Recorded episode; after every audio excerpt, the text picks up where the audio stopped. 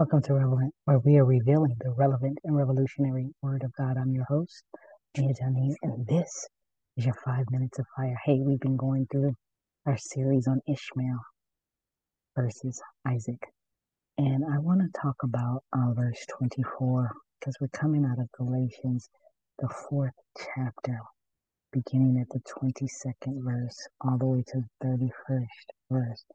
I want to highlight. Um, and spend some time in the 24th verse specifically because it says, which things are an allegory. Now it's talking about the fact that um, Ishmael was born of the bond um, um, woman who was born after the flesh, and Isaac, um, who was born after the promise unto um, the free woman, um, which would be Sarah.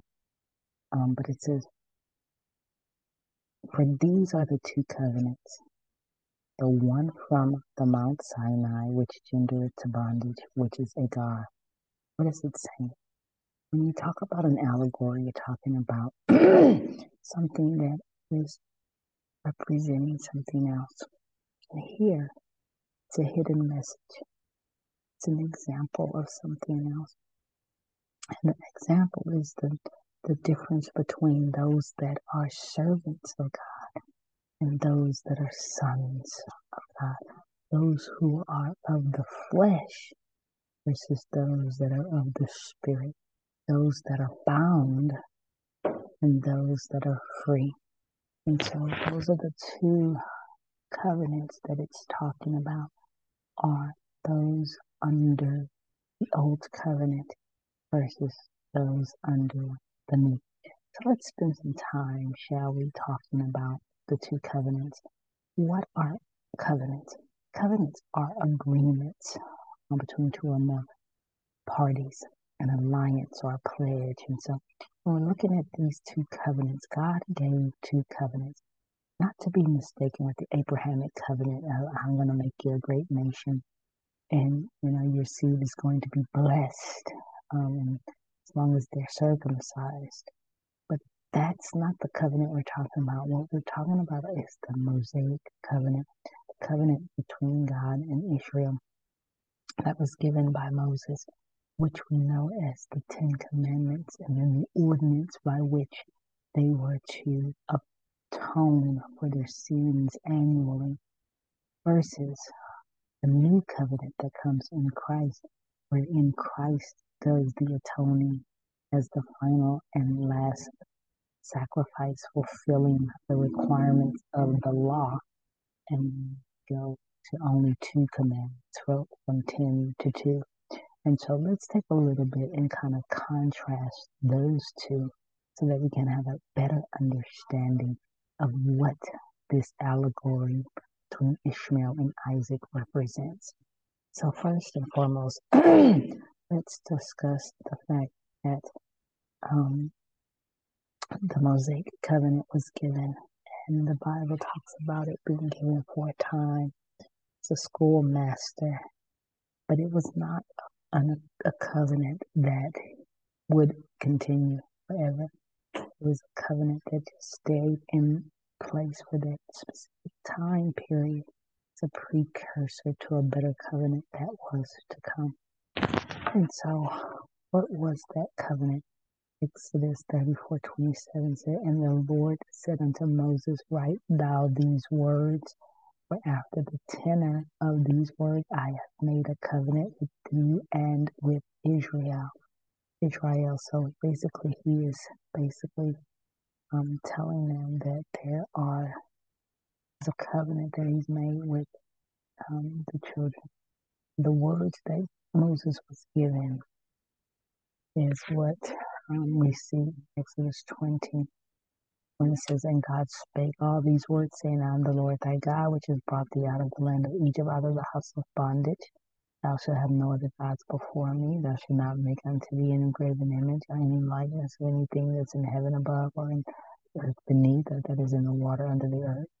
Thou shalt not bow down thyself to them nor serve them, for I am the Lord thy God, am a jealous God, visiting the iniquity of the fathers upon the children unto the third and fourth generation of them that hate me, showing mercy unto thousands of them that love me and keep my commandments. Thou shalt not take the name of the Lord thy God in vain, for the Lord will not hold him guiltless, takes his name in vain. Remember the Sabbath day, keep it holy. Six days shalt thou labor and do all thy work. Seventh day is the Sabbath of the Lord thy God, and that thou, thou shalt not do any work, thou nor thy son, nor thy daughter, nor thy manservant, nor thy maidservant, nor thy cattle, nor thy stranger that is within the gates. For in the six days the Lord hath made heaven and earth, the sea and all that is in them. and the rest of the seventh day, wherefore the Lord blessed the Sabbath day and hallowed it. Honor thy father and mother, that thy days may be long upon the land the Lord thy God giveth thee. Thou shalt not kill, thou shalt not commit adultery, thou shalt not steal, thou shalt not bear false witness against thy neighbor. Thou shalt not covet thy neighbor's house. Thou shalt not covet the neighbor's wife, nor his manservant, nor his maidservant, nor his ox, nor his ass, nor anything that is thy neighbor's. So, gave these Ten Commandments so that people would know how to walk before the Lord. And then he gave certain order when they did not keep these commandments, because we know that they did not keep the commandments. So annually they'd have a day which God would allow for them to atone for the sins they had committed and they broke his commandments. And so the Bible talks about first covenant had all the ordinances, a divine service, and a worldly sanctuary. This is out of Romans 9, where there was a tabernacle made, the first, wherein was the candlestick, table, and showbread, which is called the sanctuary. And after the second veil, the tabernacle, which is called the holiest of all, which had a golden censer, and the ark of the covenant overlaid round about with gold, wherein was put the golden pot that had manna, and Aaron's rod that budded, and the tables of the covenant. Let me stop there. So I want to give you a picture of what he's talking about. So you know we had the outer courts, the inner courts, and the holy of holies. Okay, he's telling you that there was uh, a worldly sanctuary set up, okay, wherein the high priest would have to do what uh, was ordained of God in order to atone for himself and the people.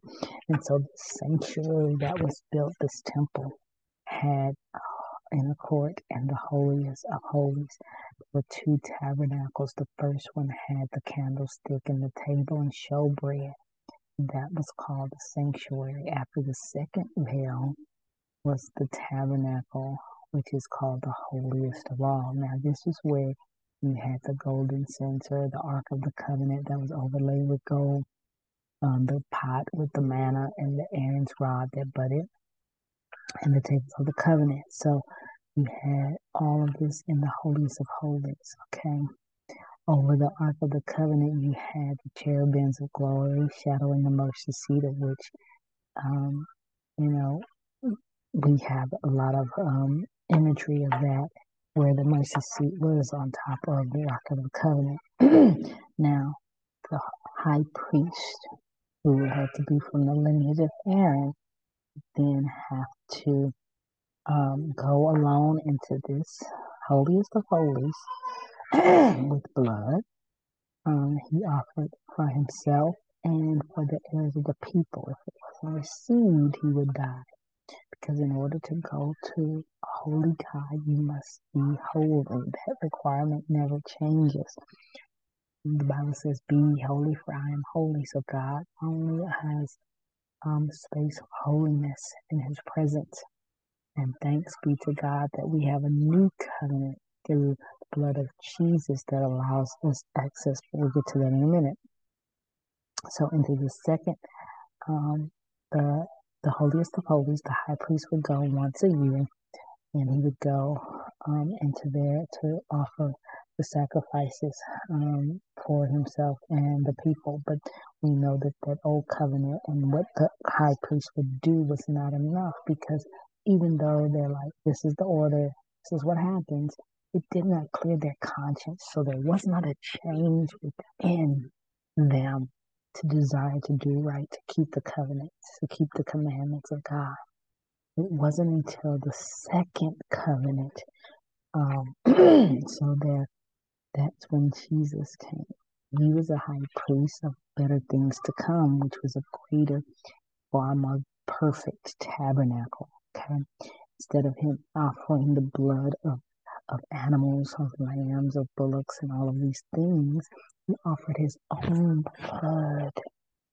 He shed his own blood because there is no remission of sin without the shedding of blood. And so Jesus, when he died on the cross, shed his blood to cover our sins and take the penalty of what we would have had to go through, which is death. Okay? He took the death penalty because the wages of sin is death. He took it, but he did not he didn't just cleanse us for one year, cleanse us for all, all time.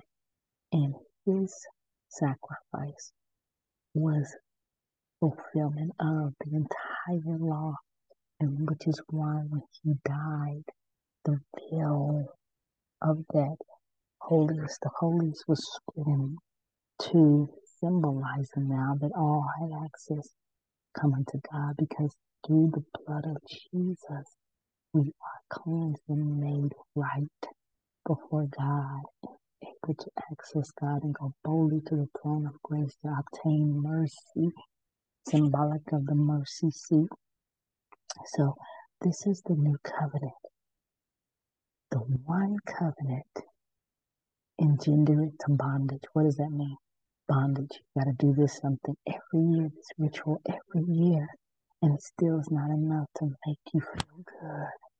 You know, that's how a lot of belief systems are. You know, there's a lot of things that are done. People do you know, you're talking about African spiritualists and all these people who burn sage and all of this stuff.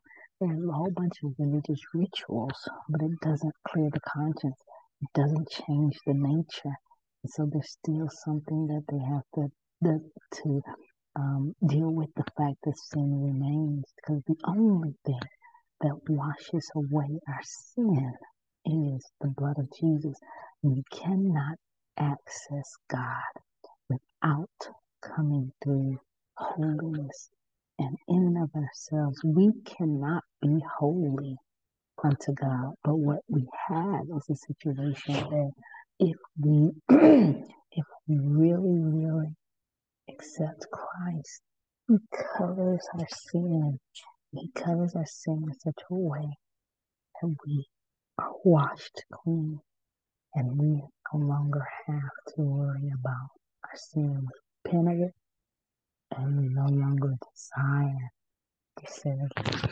So that's the difference between the old covenant and the new covenant. Now, Ishmael represented the old covenant that wasn't able to cleanse the conscience, that was not perfect, that was fleshly in nature. It's man's utilizing man's ability to accomplish something versus God's ability, Isaac, wherein God wrapped himself in flesh, came in the form of the Son, died on the cross, rose again, and presented the blood so that we can live a life of freedom. The promise that was fulfilled through Christ is the same way in which the promise of Isaac was fulfilled. Why? Because God gave the word so these two covenants are hidden as an allegory in the story of Ishmael versus Isaac.